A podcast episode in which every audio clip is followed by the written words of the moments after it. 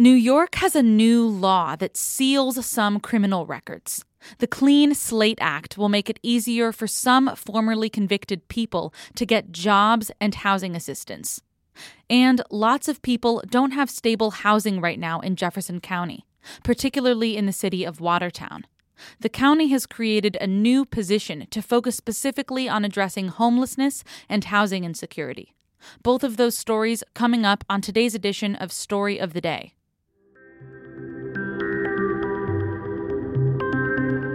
Support for Story of the Day comes from Pearsall Wealth Management at UBS Wealth Management USA, subsidiary UBS AG, member FINRA SIPC, 1 Broad Street, Glens Falls.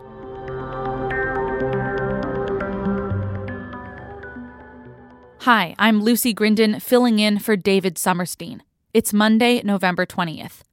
First up, Thanksgiving will mark the end of the Adult Survivors Act in New York.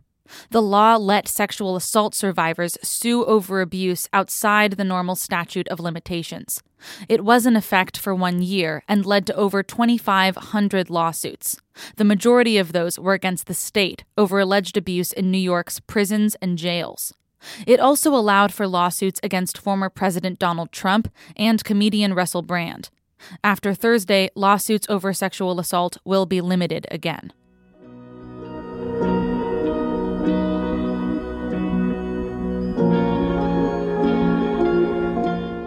Governor Kathy Hochul signed the Clean Slate Act into law last week. It allows New Yorkers who've been convicted of certain crimes to have their criminal records sealed in order to get jobs and public housing assistance. Hochul said she hopes it will allow formerly convicted people to rebuild their lives instead of turning to crime again. But there's already backlash from Republicans in the state legislature. Karen DeWitt reports. The law allows records to be sealed for misdemeanors and many felonies. Governor Hochul says she views it as a crime prevention measure because it enables people to restart their lives and to be less likely to return to crime. I believe that if someone has served their debt to society and the option is to be on the street committing more crimes or sitting in an office or in a work site with a good paying job to support their families, I will choose that individual to be gainfully employed and, and continue to contribute to society versus being on the street. The Clean Slate law still allows police, daycare centers, and nursing homes access to the criminal records in order to do background checks. Sex offenders are not eligible for Clean Slate, and Class A felonies, including murder, terrorism, kidnapping, and possession of large amounts of illegal drugs, are also excluded, says Hochul. Whether it's a judge looking to uh, issue an order of protection and weigh the evidence and the history, whether it's a prosecutor, a police officer, or even an employer at a school or a, a place where rec- background checks are customary, uh, particularly if there's a fingerprint involved, a place where we have senior citizens, a daycare center, a nursing home. So all of those areas are off limits. The law is backed by business groups, including the state's Business Council and the New York City Partnership, as well as the major labor unions. Two million New Yorkers are expected to benefit from the law. But Republicans in the state legislature say the measure goes too far and will only contribute to a crime spike that's been occurring in recent years. In a statement, Senate GOP leader Robert Ortt says the law allows for criminals convicted of some of the most violent offenses including hate crimes, to have their records sealed during a time when there's rising anti Semitism. Ortt says the victims of crimes and their families don't get a clean slate. Senator Dean Murray, a Republican from Long Island, was among those at a press conference Friday opposing the new law. Senator Murray says without the law, people convicted of crimes could appeal to a judge on an individual basis to have their records sealed. That was one of the fallacies that, that was being sold when they were pitching this is this is the only way. If you don't support this, you don't believe in second chances. That's just not true. We already have a system that allows for those second chances and cases have been sealed when it's appropriate. Murray represents portions of Suffolk County where a Republican, Ed Romaine, running on a law and order platform, beat a Democrat in the race for county executive earlier this month. In 2022, the GOP candidate for governor, Lee Zeldin, came in a close second to Democrat Hochul after Zeldin made crime a campaign issue. Democrats also lost four congressional seats to Republicans. Zeldin and other GOP candidates focused on the state's controversial bail reform laws laws approved by Democrats in 2019.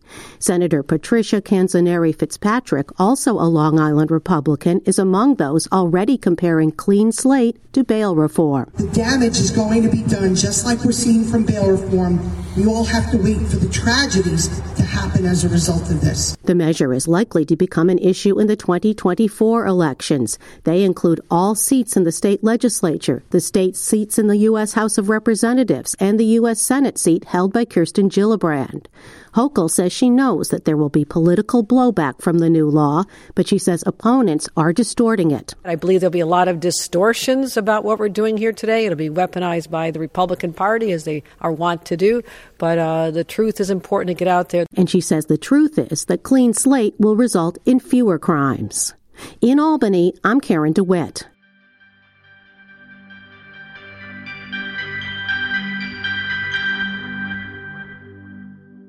Jefferson County is dealing with a serious homelessness problem.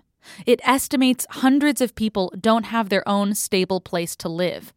To make matters worse, the county doesn't have a permanent shelter for unhoused people.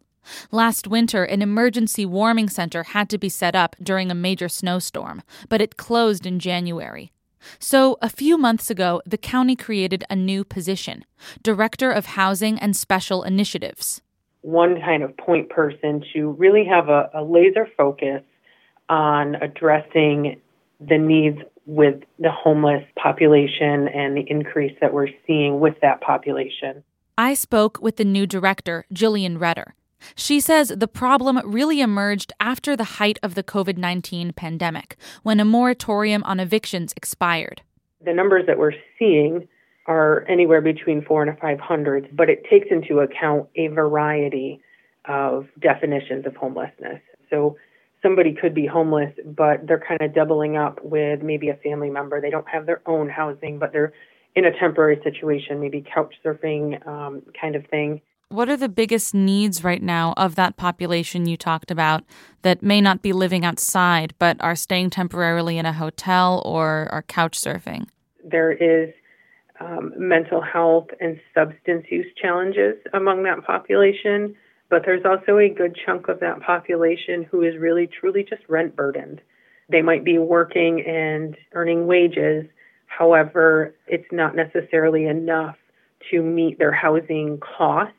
Um, and so uh, those folks are relying on uh, rental supplement programs to help them kind of bridge that gap Redder is working on assembling an advisory committee on housing and homelessness. They'll have their first meeting after the start of the new year. Instead of a traditional brick and mortar homeless shelter, their plan is to work on getting the city a pallet shelter, a collection of small individual dwellings, each about as big as a shed, which would stay put year round.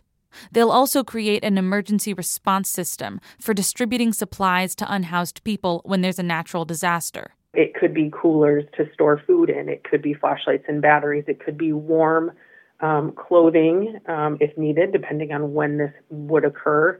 It could be, you know, tent supplies. That sounds different to me from setting up an emergency shelter in the event of like a really intense snowstorm, for example. You know, when you're referring to, you know, snowstorm options, we do have a partnership and collaboration with the Salvation Army here in Watertown for now the second year, they are operating a warming center under our Code Blue regulations.